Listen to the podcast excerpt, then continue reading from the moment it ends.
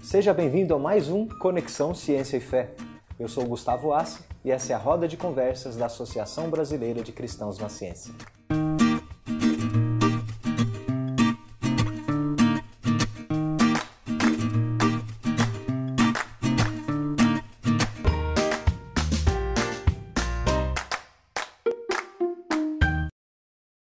No programa de hoje, nós vamos discutir os princípios fundamentais para o entendimento do universo.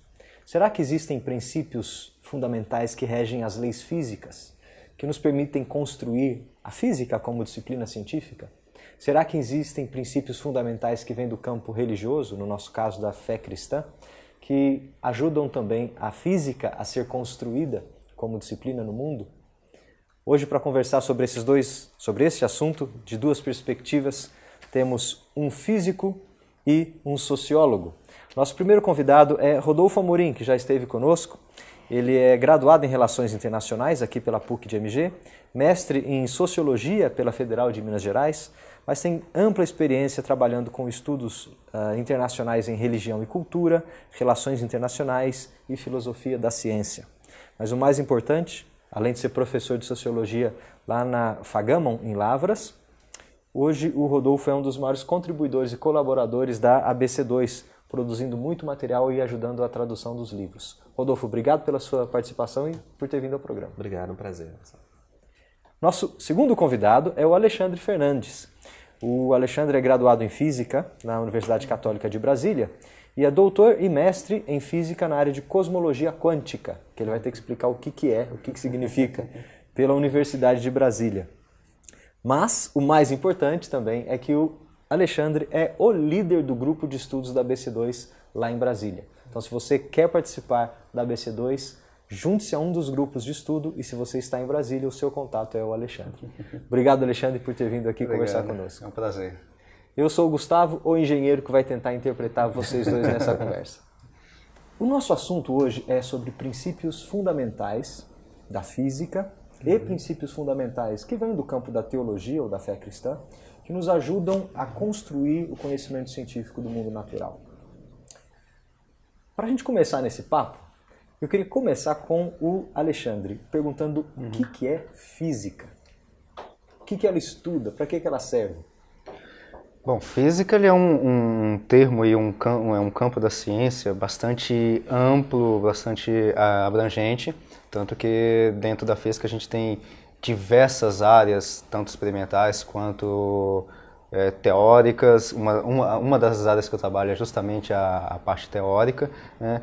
Mas a física, ela de forma geral, dentro dessa abrangência toda, ela tenta encontrar princípios, leis, que é o que a gente vai tratar de algumas dessas, é, dessas leis, e teorias, ou melhor dizendo, modelos ou forma da gente poder modelar dentro dos nossos experimentos, dentro das nossas teorias, como que o universo funciona. Isso a nível tanto cosmológico quanto a nível uh, do nosso dia a dia ou a nível quântico. Uhum. Então, a ideia da física é modelar, criar modelos, experimentos, que isso tem que ter uma contrapartida através de experimentos e através de, de matematização dentro desse modelo, para que isso imite como que o universo funcione.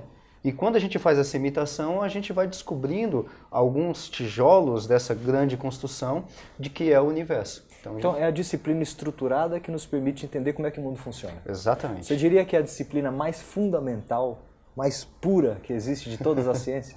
Bom, do lado de um filósofo é um pouquinho complicado puxar a sardinha para nossa brasa, mas uh, do ponto de vista de, vamos dizer, assim, de empreendimento humano, para a gente poder entender e pegar no universo em si, é até engraçado esse pegar o universo, de pegar o universo em si com, a, com, as próprias mãos, eu diria que sim, porque a gente tem alguns princípios é, é, dentro do, do universo que regem desde o micro até o macro. Por exemplo, o modelo padrão das partículas elementares.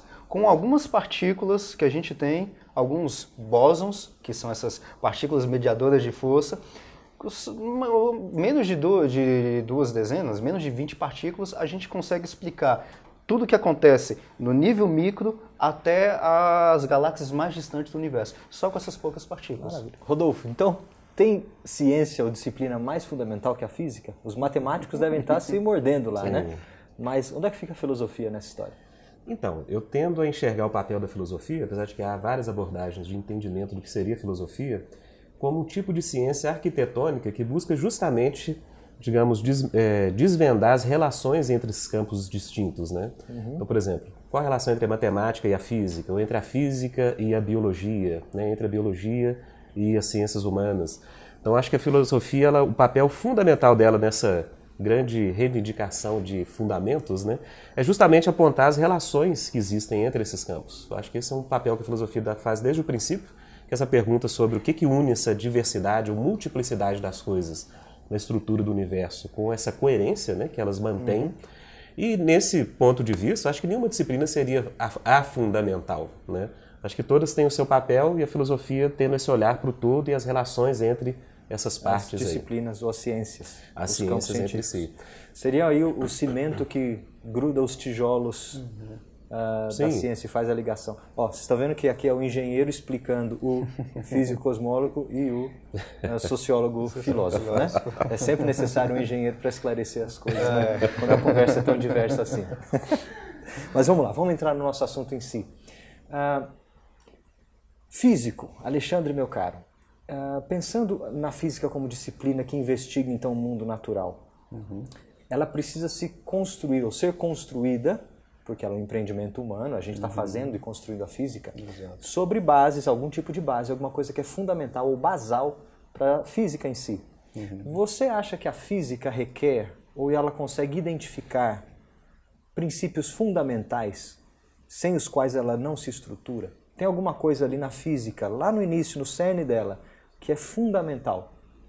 Bom, tem, tem, vamos dizer assim, várias bases, inclusive até para a gente poder montar esse, esse, a base que é o modelo padrão das físicas da, da, das partículas elementares, por exemplo, ela pressupõe um, um, um princípio.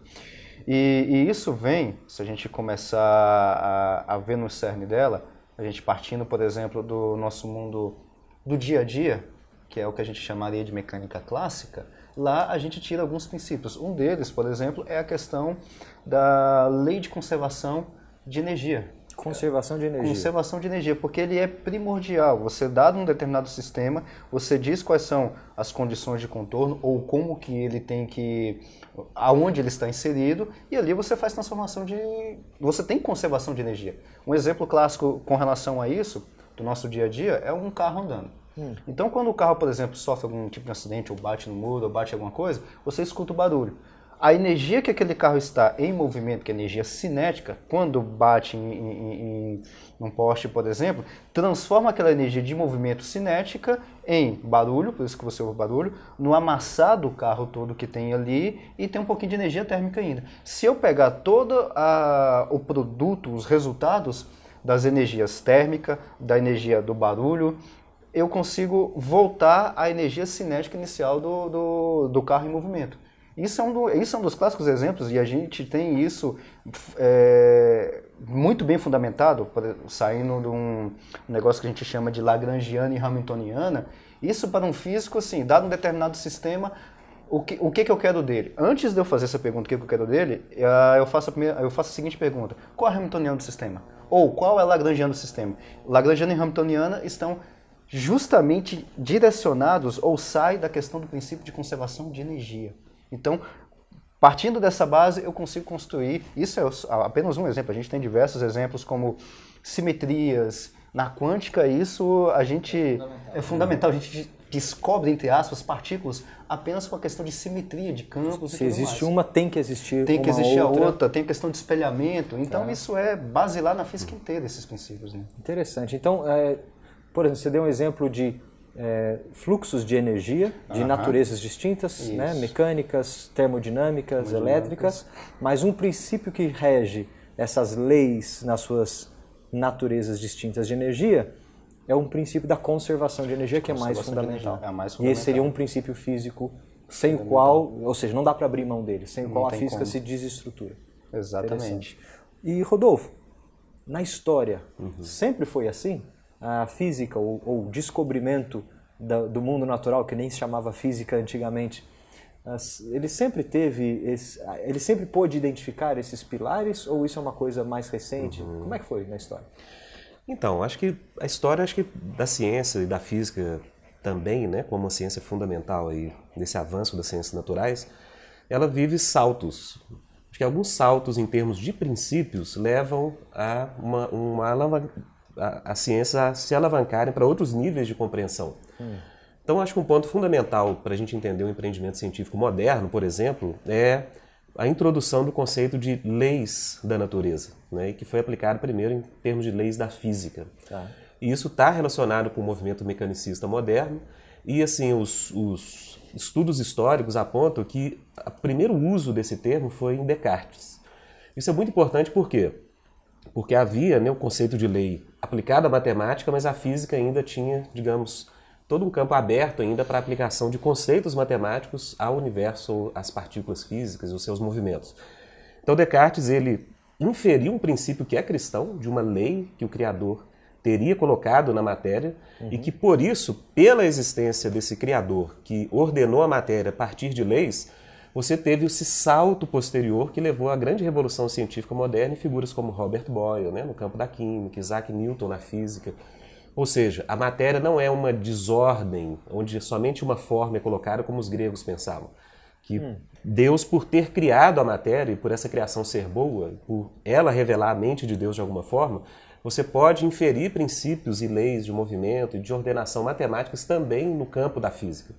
Então isso foi muito interessante para esse salto existir e a física então deu um grande salto em termos de produção de conhecimento a partir de um princípio como esse princípio de leis da natureza. Antes então de Descartes, esse princípio ele, ele não era bem definido, era um conceito que não fazia parte não da, era. da ciência como disciplina. Claro, né, na Idade Média a gente tem muitos avanços na física, mas essas relações entre o campo da matemática e da física ainda não eram bem explicadas, até porque a cosmologia grega dava para a matéria um tipo de compreensão de que a matéria era significado de desordem. A matéria ela entrava somente como aquela aquela, digamos, o, o material, né, para ser aqui mais preciso, que as formas racionais vão ordenar em qualquer tipo de ser, né, qualquer tipo de substância. Uhum. Então não havia essa confiança de que analisar a matéria de forma direta ou empírica, você poderia inferir daí regularidades, leis e ordens. A matéria não era um elemento ordenável ou não, e inclusive é interessante isso, que isso era um princípio até da cosmologia grega, de que era, havia uma ideia que isso é herdado de Platão e até dos pré-platônicos ou pré-socráticos, como a gente costuma dizer, de que o universo era, era, digamos, ele era binário. Você tinha um campo de fluxo, de impermanência, onde tudo é caótico, né? E você, com os gregos clássicos, você tem a ideia de forma, de perfeição, de análise. Então você tem esse motivo matéria como tudo aquilo que é enganoso, que apela aos sentidos e não ao intelecto, e você tem o universo das formas muito relacionado com a dimensão do intelecto.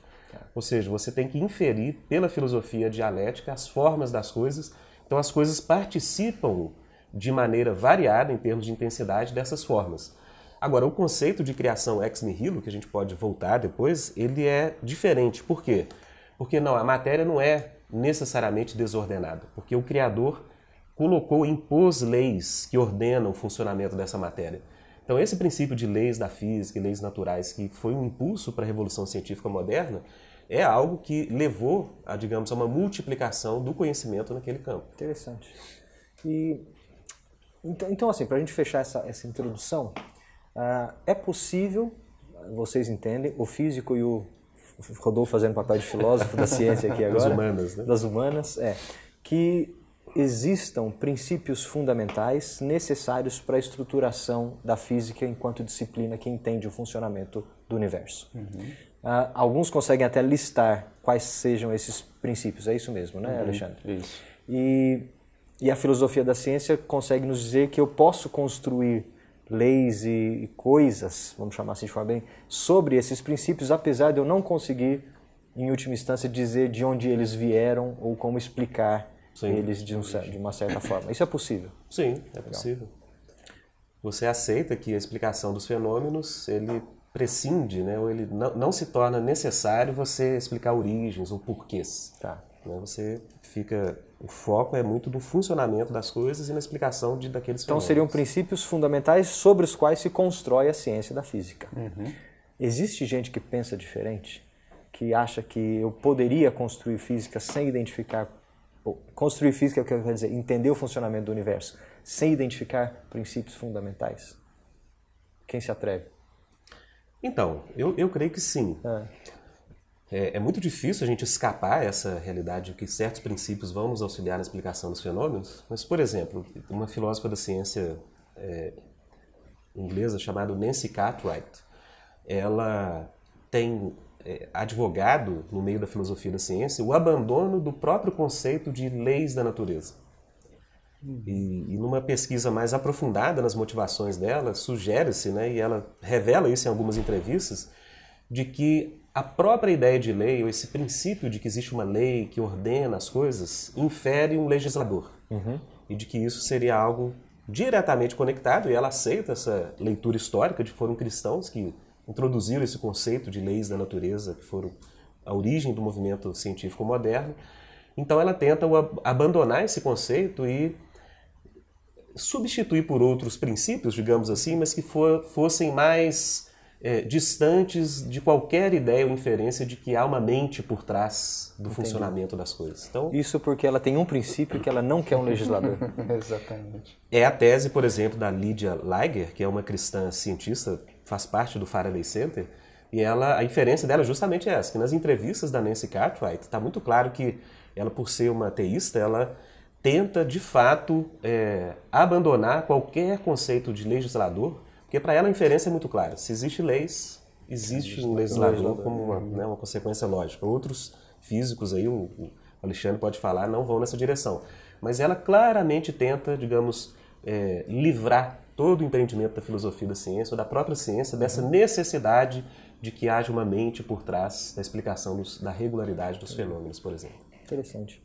Alexandre, a gente tocou já em, em alguns termos aqui que são uh, requerem uma explicação clara. Uhum. A ideia de princípio fundamental, talvez a ideia de leis da natureza ou leis da física, e também a ideia de teoria, teoria científica. Você podia explicar para a gente rapidamente as distinções e como é que eles se relacionam?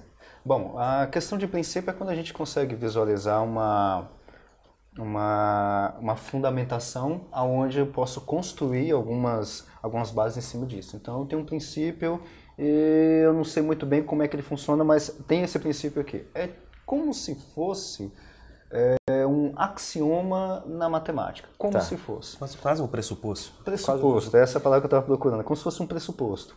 É, e a questão de lei física, é, já puxando para o lado, e o Rodolfo pode complementar isso muito melhor do que eu, lei física na realidade é o quê? É uma observação e eu fazer uma descrição dessa observação. Um modelo. Um modelo. Um modelo puramente descritivo. Então, por exemplo, se eu pegar essa caneca, que é quando eu vou fazer e soltar ela... É uma caneca da Associação Brasileira de Cristãos da Ciência. Exatamente, então ela não vai quebrar, não vou fazer teste de conservação de energia nela, mas daria para fazer. O que, que acontece se eu abrir minha mão? Ela vai cair. Então eu faço isso, beleza, observei que ela caiu. Se eu pego qualquer outros objetos com massa e começo a fazer isso, eu começo a ver que os objetos começam a cair. E eu começo a montar uma descrição disso. Isso é uhum. é uma lei. Então, a lei da forma como eles caem. Como eles caem. Que e... se chama Lei da gravidade. Lei da gravidade. E isso foi, já começou na época de, de Galileu Galilei, mas passou por Newton. Newton deu aquela formulada um pouco mais completa. E agora a distinção para teoria, para teoria científica, dentro da física seria mais ou menos o seguinte: eu faço essas observações, matematizo essas observações, ou seja, eu tenho uma aceleração, uma força gravitacional ali nesse caso, e eu expando essa questão de lei um pouco mais abrangente que é, por exemplo, expandindo a lei da gravitação para a teoria da gravitação. E eu posso puxar agora mais recente, que é o que a gente está vendo bastante aí, lei da gravitação de, de Einstein, aonde a explicação desses corpos estarem caindo, que é a mesma explicação por que, que a Lua está ao redor da Terra e é a mesma explicação por que a Terra rotaciona o Sol, as galáxias, o Sol está rotacionando no centro da galáxia, as galáxias estão em movimento no universo, é o mesmo princípio, é a mesma lei, é a, me, é a mesma teoria, teoria gravitacional.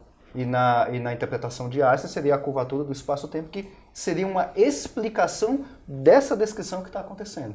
Então, em, em, termos gerais, seria isso: uma matematização, que eu vou fazer isso de forma matemática, vou explicar como é que as coisas estão funcionando, tanto em âmbito da Terra quanto em âmbito do universo inteiro, consigo fazer isso dentro de uma teoria de gravitação, e ainda faço algumas previsões. Olha, se esse objeto caiu aqui na Terra, esse objeto vai cair lá em Marte também, ou no planeta que está em outra galáxia. Uhum. Né? Permite então, uma generalização, uma, uma generalização. extrapolação. Exatamente. Então, uh, se eu entendi bem, um conjunto de leis físicas, uhum. de observações, de experimentação e, por exemplo, estruturam e compõem uma teoria maior. Uma teoria maior. Né? No caso, leis físicas da gravidade, em diversos casos, rotação de planetas, uh, interação uh, relativística, por exemplo, uhum. tudo isso compõe, são leis observadas, modeladas. Isso. Todas essas leis compõem uma teoria da gravitação. A teoria vai né? ser composta que já foi estruturada por Newton, depois veio sendo atualizada e hoje a gente coloca a relatividade no meio uhum. e vai ganhando força e ganhando né, profundidade. Exato. Só que tudo isso está construído sobre um princípio fundamental que no caso, por exemplo, o princípio de que da universalidade, de que essas leis funcionam da mesma forma em qualquer lugar, em do, qualquer universo. lugar do universo. Da mesma forma, sem falhar, sempre do mesmo modo. A gente até hoje nunca viu nenhuma falha da, da teoria da gravitação de, de Einstein, por exemplo. E até agora, recente, agora o, o, o grande boom que está no momento, que é a foto do buraco negro, uhum. é dentro de várias coisas que a gente descobriu lá, a relatividade geral está certa de novo. De novo. De novo. Mas, Rodolfo, todas as ciências trabalham dessa forma? Requerem assim teorias então, e, e, leis mensuráveis? Essa é uma grande discussão e muito relevante hoje, porque existe hoje uma tendência de uma fratura no universo das ciências, né, como esse corpo amplo de diferentes disciplinas, porque existe uma tendência de um, de um campo que a gente pode denominar de cientificista, hum. que tenta explicar comportamentos sociais e humanos a partir de inferências de previsibilidade de comportamentos que é típico das ciências naturais. Então, por exemplo, o Eduardo Wilson, que é um biólogo conhecido, ele propõe um princípio de consciência, que seria uma forma de fundamentar as ciências humanas a partir dos modelos de previsibilidade, de descrição que vem da física e da biologia.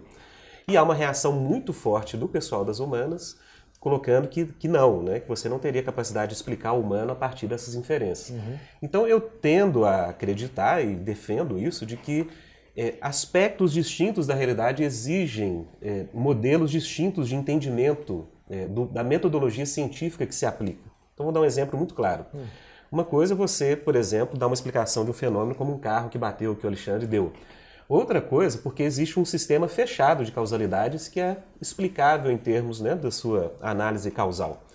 Outra coisa é você explicar comportamentos humanos, porque uhum. quando o humano emerge, o que a gente tem é, é, visto e compreendido é de que há um campo de normatividade, ou seja, de liberdade de ação humana, que não se encaixaria necessariamente nesse modelo de causalidade fechada. Entendi. Ou seja, é, por isso talvez as humanas são bem mais complexas em termos de muitas teorias, né? não porque as humanas fracassaram no seu método, mas é porque de fato explicar comportamentos humanos você lida com liberdade e, portanto, com imprevisibilidade. Então hoje existe uma tendência nas ciências humanas de você escapar esse desafio das naturais por meio do conceito de historicismo, né, de que tudo é construído historicamente, tudo no final das contas é uma produção humana, inclusive a física, digamos assim, não teria uhum. explicação de eventos concretos, mas só é um tipo de instrumento que uma comunidade humana criou para prever aqueles relatos. Eu não chego nesse ponto extremo do historicismo também. Então acho que por isso a filosofia é importante para discernir que fenômenos distintos exigem métodos científicos distintos para sua explicação. Então, Charles Sander Peirce, que é um filósofo pragmatista, né, ele deu uma explicação muito interessante de um método chamado abdutivo. Hum. Ou seja, para determinados fenômenos, você não teria essa capacidade de criar uma teoria científica por hum, aplicação de modelos matemáticos ou de capacidade de previsão, mas que você teria uma inferência para a melhor explicação de um fenômeno. Uhum. Ou seja, a partir de todos os dados que nós temos aqui de várias ciências, essa hipótese é a melhor inferência até o momento. Não que ela venha a prever todos os comportamentos sociais humanos que vão a partir dali, mas que ela, no momento, é o melhor que a gente Entendi. tem para explicar daquele sentido. São, são é, aproximações distintas, né? Você vem de perspectivas distintas. Sim. As ciências naturais estão para um sistema linear, assim como as ciências humanas estão para um sistema não linear. Não linear, exatamente. Quem, quem, quem, quer entender, que entenda. Uh, os engenheiros entenderão. Uh, mas vem cá, vamos falar agora, vamos trazer a nossa fé para a jogada. Falamos de princípios físicos reconhecidos ou reconhecíveis e não precisamos, não precisamos invocar fé, nem nada, nem teologia, nem princípios aí fora do campo do mundo natural. O Rodolfo, a gente consegue trazer princípios que ajudam a construção da ciência natural a partir da nossa fé ou da teologia ou da revelação bíblica? Sabe, então, eu creio que sim, e historicamente a gente tem algumas evidências que apontam nessa hum. direção. Então, por exemplo, né, hoje é um, um, um fato histórico muito polemizado o que teria alavancado o empreendimento científico moderno. E as teorias mais bem embasadas, no meu modo de ver hoje, são de que alguns princípios novos no campo da teologia, eles é, alavancaram a, a, motivação social e até mesmo a proteção social das instituições que fariam né, da ciência moderna isso que é hoje, que tem impacto em todas as nossas vidas. Então, um exemplo muito interessante é a ideia de que Deus teria criado todas as coisas a partir do nada, né? o creatio ex nihilo. Isso volta naquele ponto que eu afirmei, porque havia uma concepção muito forte entre os gregos que um campo da matéria desordenada do caos teria existido eternamente e que existe um outro, uma outra esfera de realidade, que seria o mundo das formas e das ideias, e que esse campo da matéria participa em níveis distintos da forma, mas que ele mesmo em si, ele seria desordenado, caótico, enganoso, né? por isso a ênfase muito no intelecto e na capacidade racional para inferir coisas da realidade. Por isso o método dedutivo era muito forte para os gregos, principalmente Platão. Né? Agora, com o advento dessa teologia que tentou confrontar alguns princípios gregos, você tem essa inferência, olha, se Deus criou tudo a partir do nada, então a própria matéria ela já é, digamos, é, inserida na realidade, ou ela vem à existência compartilhando de certas leis que o Criador imprimiu sobre elas. Uhum. Ora, isso te dá um tipo de motivação para a pesquisa empírica muito diferente. Ou seja, a matéria não é enganosa, a gente não vai ser enganado pelo caos que ela representa e a gente tem que ficar só na especulação metafísica. Não, a gente pode ir analisar é, o funcionamento da matéria, porque há um Criador com uma mente que ordenou a matéria de tal forma que a gente tem irregularidades, fenômenos que podem ser inferidos, leis que podem ser. É inteligível, né? É inteligível, isso é muito importante. Então, por exemplo, Robert Boyle, né, Isaac Newton, que estavam por trás dessas instituições fundamentais como a Royal Society de Londres, eles tinham esse princípio, né? E o próprio Francis Bacon que meio que definiu o novo método, né, no novo órgão, ou seja, a imagem de Francis Bacon era muito interessante, que a metafísica escolástica era como uma aranha que tece suas teias ao redor de si e ela constrói todo o sistema a partir de deduções sem ter que ir para a realidade e conferi-las. E ele faz uma analogia de que a ciência empírica seria uma abelha que a abelha ela sai, vai colher o seu pólen, está em contato com as realidades para ela então fazer e construir o seu objetivo. E para ele isso tinha muito a ver com a ideia de que o Criador colocou sua sabedoria nas coisas também materiais. Por isso a gente teria essa motivação de descobrir essas então, coisas. Então o princípio da criação do nada, ex nihilo, é um princípio uh, que fundamenta a investigação da natureza, constrói a física, mas ele vem do campo teológico. Sim. Tem algum outro que você pode citar? Bom, um princípio muito interessante também do mesmo período é o princípio de Deus se revelar aos homens por meio de uma acomodação. Ou seja, isso tem a ver com a linguagem divina, né? E a própria entendimento do que seria a revelação divina. Por quê? Porque se você tem uma ideia da revelação como se aquilo que Deus fala é tanto útil para a esfera religiosa quanto é uma informação absoluta para a dimensão de como as coisas funcionam, ou seja, se você tentar extrapolar a inferência bíblica, no caso da revelação cristã, para inferências científicas, você cai em diversos tipos de becos sem saídas. Né? Uhum. É, a própria discussão se a Terra gira em torno do Sol ou se o Sol gira em torno da Terra foi uma matéria também de interpretação bíblica. Então os protestantes, principalmente Calvino, teve um mérito muito grande nisso, de quê? De chegar com a seguinte inferência, de que Deus se acomoda à linguagem dos homens para revelar algo sobre si e sobre aquilo que ele tem como necessidade que as pessoas conheçam naquele determinado momento. E se acomoda então num momento cultural, num cultural, espaço específico, e tempo. Específico. Ou seja, a revelação de Deus não é também ou no mesmo nível uma informação sobre como o universo funciona.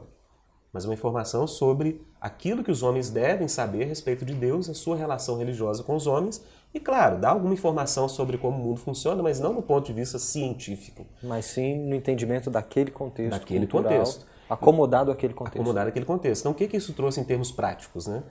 Então, por exemplo, em toda a discussão sobre o geocentrismo, o heliocentrismo, os, os protestantes eles eram conhecidos, né? o Ruica cita esse fenômeno no livro dele sobre a religião e a ciência moderna, eles eram conhecidos como os copernicanos.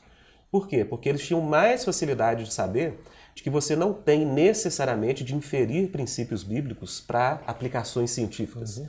E algo que, por exemplo, Galileu tinha essa mentalidade. Então, mesmo Galileu ainda cria que não, não é acomodação. O que a Bíblia diz tem uma aplicação científica direta. Pouca gente sabe disso, mas Galileu adotava esse método.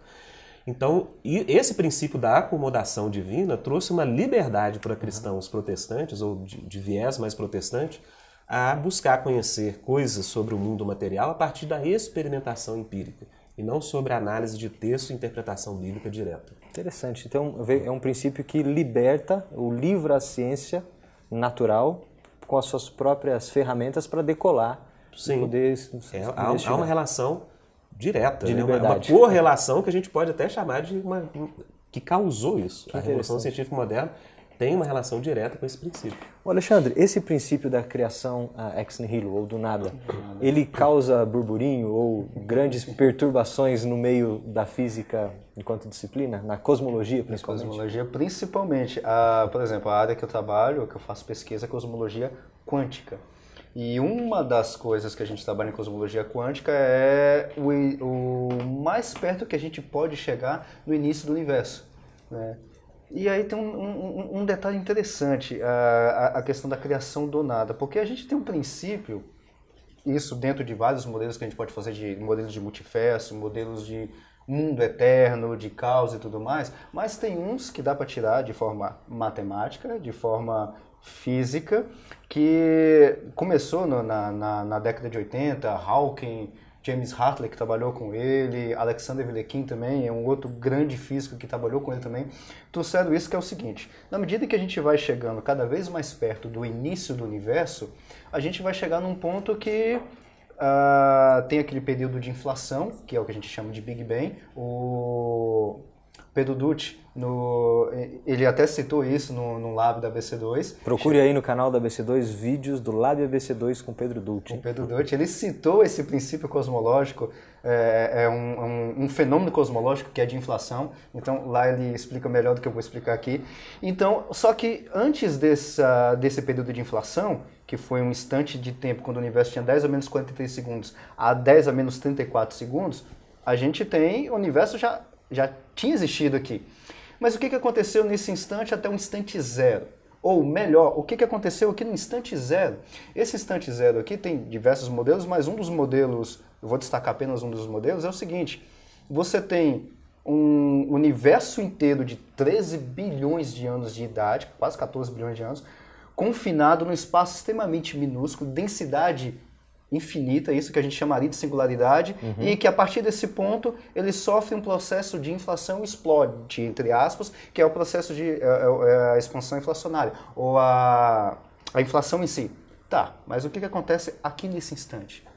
Ah, eu tenho alguma coisa que explodiu, entre aspas, ou fez com o universo nascer. E antes? Aí antes a gente tem processos do tipo de tunelamento quântico, cosmológico e tudo mais. Perfeito. Mas alguma coisa tem que tunelar para o universo começar. E o que é essa alguma coisa? É o que esses grandes físicos fizeram e definiram na década de 80 como o nada. O nada, se a gente voltar lá na Grécia, lá o nada é alguma é entre aspas alguma coisa que não tem espaço, não tem tempo, não tem matéria. Perfeito. E o nada físico? O nada físico deveria ser alguma coisa que não tem espaço, não tem tempo e não tem matéria. Isso é o que a gente definiria a parte a, a, do início do universo. Só que o início do universo, quando a gente abre nas equações, teoria quântica de campos aplicada à cosmologia, interessantíssimo, a gente começa a definir um campo e esse campo a gente começa a, a dar algumas propriedades nele. Esse campo está aqui, ele existe. Aí eu pego esse campo, faço um tunelamento quântico, cosmológico nele. Quando ele tunela, ele explode e inflaciona. Esse é o universo nascendo ele saiu daqui.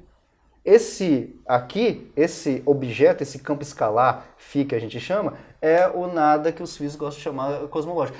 Mas assim, ele não é o nada grego, ele é o nada que é simplesmente o universo inteiro que vai nascer depois, no caso desse modelo de um tunelamento.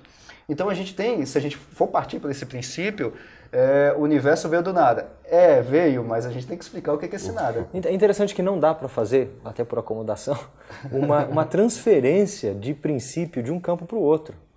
Né? O princípio da criação ex nihilo, o princípio do, do universo que veio do nada, estão nos dois campos, mas não significam exatamente a, a mesma, mesma, coisa. coisa. Não dá para pegar um princípio daqui, carregar ele para o outro lado e falar agora tem que ser assim. Uhum. Eles se comunicam em algum nível, Sim. Né? mas eles não são transpostos. Uhum. Eles são traduzíveis, mas não são transpostos uhum. de um campo para o outro. Isso é, isso é fundamental Sim. na interação entre ciência e religião. Não é isso mesmo? Sim. E vem cá, para a gente terminar a nossa conversa agora. Uh, nós estamos falando então da investigação de um mundo físico, uhum. natural, que existe. E a gente está falando de princípios transcendentes, que vêm de, um, de uma realidade uh, não deste mundo, não limitada a este mundo natural. Por exemplo, o próprio Deus não se define dentro dos princípios que definem o nosso mundo natural. Uhum. Uh, tudo que a gente sabe então de Deus, da forma como ele criou o mundo, do próprio ser de Deus e de como nós nos relacionamos com ele, vem através da revelação. Ou seja, ele se revela. E aí ele se revela neste contexto deste mundo físico criado, onde nós estamos aprendendo a, ler e a entender. Uh, e aí, Rodolfo, para terminar, resgata para a gente a importância daquela aquela ilustração bem poderosa, mas muito simples, de que existe uma fonte de informação, um só autor e dois livros uhum. através dos quais ele se revela. Sim. Então, isso é muito importante, o conceito dos dois livros, porque dentro de uma digamos, um quadro referencial interpretativo do universo cristão, é, nós temos claramente essa visão né, de que toda a realidade tem como origem Deus. Então não pode haver uma dissonância absoluta entre aquilo que Deus criou e que é a parte né, de toda a nossa formação física, os nossos corpos e a natureza e tudo que compõe a criação, que nós chamamos de criação, e aquilo que ele revela de forma especial nos seus atos redentivos, né, que inclui a história do povo de Israel, a vinda de Cristo e tudo. Então, a partir dessa unidade central da, da compreensão cristã das coisas, é, você tem um tipo de motivação de saber que não há uma contradição entre aquilo que Deus revela de si e como as coisas funcionam. O que há, o que há necessidade de fazer é justamente compreender os contextos em que Deus revela-se especificamente a certos povos, pessoas, que a gente chama de revelação especial. Ora, e o que, que isso dá para o cristão? De forma muito clara. Dá uma liberdade de ele saber que você pode eh, investigar o mundo de Deus porque há sentido nesse mundo. Existem regularidades, existe a capacidade de extrapolação né, e universalização dessas leis, porque Deus, de alguma forma, ele preserva todas as coisas por meio da sua providência. E nós sabemos mais sobre quem Deus é, principalmente daquilo que ele revela de si mesmo e o que você falou é muito importante, e que precisa, claro, para Deus nos atingir como seres corporais nesse mundo, precisa entrar nesse mundo, né? Então se acomodar à nossa se realidade. Se acomodar à nossa realidade. Então, um cristão que acha que essas duas coisas não têm relação, está falando. É, a gente pode falar que é uma estupidez, porque até mesmo a Bíblia usa né, da própria matéria, dos símbolos numa folha. O discurso é, é, lingual que nós utilizamos para pregar o Evangelho é parte da física. A física explica como uhum. que alguém consegue, por exemplo, ouvir o Evangelho. Paulo fala disso em Romanos capítulo 8 o Evangelho tem que ser ouvido para ser crido. Então, por não haver essa contradição entre esses dois é, livros, né, porque o autor é o mesmo, a gente tem uma liberdade de saber relacionar o que é revelação de Deus especial e o que é revelação geral, e isso abre um campo tanto para a prática religiosa, né, informada por essa revelação especial, mas também para a prática científica e da nossa investigação do mundo que Deus criou. Então, esses princípios, dos quais nós conversamos de alguns aqui hoje, são fundamentais para a gente estruturar tanto o empreendimento teológico uhum. e o empreendimento científico. científico. É isso? Sim. Essa é a mensagem principal de uma conversa entre um físico, um sociólogo disfarçado de filósofo e um engenheiro interpretando, é isso? Sim. Maravilha. Para a gente terminar, eu gostaria que vocês uh, mandassem um conselho ou um recado para aqueles que estão nos assistindo uh, ou conversando conosco. Eu vou pedir ao Rodolfo, em primeiro lugar, que mande um recado para público que nos ouve, especialmente a comunidade cristã, Uhum. Então, gente, eu acho que o meu recado é o seguinte: a gente tem é, evidências históricas suficientes para, é, de forma confiada, reconhecer de que a fé cristã ela não somente é importante para a nossa investigação científica, mas que ela foi fundamental para, digamos, a evolução desse processo de descobertas científicas e empíricas. E para a gente atentar também de que a partir do século XIX existe um momento histórico onde é introduzido nessa interpretação um tipo de ideia de conflito entre religião e ciência, né? Andrew Dixon White, a história da, do conflito entre religião e ciência dentro da cristandade, e outros livros e outros tipos de teorias, mas grandes autores têm redescoberto aí e trazido para nós hoje insights fundamentais que afirmam o quê? E esse é o meu recado. De que a fé cristã, corretamente compreendida, sabendo os limites, como princípios de acomodação, relação entre revelação especial e revelação geral, né? que ela proporciona princípios fundamentais para que o empreendimento científico progrida. E eu tendo a ver que existem alguns gargalos nessa evolução da ciência, principalmente esse conflito entre as humanidades e, a, e as ciências naturais, e eu creio que uma filosofia informada, ou que tem uma relação com essa ideia de unidade diversidade, Deus como origem única, ela pode é, nos ajudar a avançar e superar esses gargalos. Ou seja, não seria somente importante o cristão trabalhar com ciência e contribuir para um campo fundamental, mas eu creio que também o cristão tem algo específico que suas crenças alimentam nesses princípios que podem auxiliar o próprio empreendimento científico a superar alguns gargalos que hoje, digamos assim, travam alguns tipos de diálogo entre as ciências, alguns tipos de contribuição que poderiam haver entre esses universos das ciências. Obrigado, Rodolfo. Obrigado pelo conselho. Obrigado a vocês. Alexandre, eu gostaria que você falasse para os teus colegas físicos especialmente aqueles físicos cristãos. Manda uma mensagem lá de apoio ou de incentivo ou de puxão de orelha para os seus colegas. Bom, a mensagem que eu queria deixar é para esses colegas, inclusive estudantes ou que já são físicos, que são cristãos e tudo mais, e que às vezes até passado um pouco do que eu passei, que foi um, um, um certo conflito. Né? Eu vendo o que, que estava escrito na Bíblia e acabava estudando em equações cosmológicas Pô, mas será que tem alguma divergência aqui? O conselho que eu te dou é o seguinte: continue estudando a palavra, como ela tem que ser estudada, dentro dos seus princípios teológicos, hermenêuticos, e continue estudando física. É importante, até para uma carreira acadêmica, para uma carreira profissional, continuar estudando cosmologia, resolvendo as equações de Einstein, indo para o teleparalelismo se for o caso, aplicar tudo isso no início do universo e achar lá no início do universo que um mecanismo de gravitação ou de cosmologia quântica e o universo ele nasce assim dessa forma. Não tem problema, ache isso. Inclusive, ache evidências disso no nosso universo de hoje. Não vai ter nenhum conflito entre a palavra e entre a ciência. Porque na hora que você vê o universo nasceu assim, esse mecanismo é assim, por esse lado aqui, você vai ver quem é que provocou esse mecanismo foi o mesmo escritor da revelação, que o Rodolfo falou muito bem, da revelação especial. É o mesmo que escreveu a revelação geral. Os dois é o mesmo autor. Então não há nenhum conflito. Pode continuar estudando, estude bastante, muito a fundo, porque tem muitas coisas para a gente descobrir ainda e no final das contas são tudo obras do Criador. Obrigado, Alexandre. Se você está em Brasília, você tem que participar do grupo de estudos da BC2 e lá você vai encontrar e conhecer o Alexandre pessoalmente. Feito o convite, certo? Prazer, claro. Obrigado você que nos acompanhou nessa conversa. Esperamos que você tenha aproveitado a discussão. Eu tenha feito uma boa tradução aí entre o físico cosmólogo e o sociólogo filósofo. uh, e esperamos que você tenha se beneficiado com esse programa. Você pode participar da conversa recomendando pauta, convidados e outros assuntos através do e-mail conexão@cristãosnaciencia.org.br. Deixe seu comentário aí embaixo, curta, divulgue esse programa e os outros todos do canal da BC2. E nos vemos no próximo Conexão Ciência e Fé. Um abraço.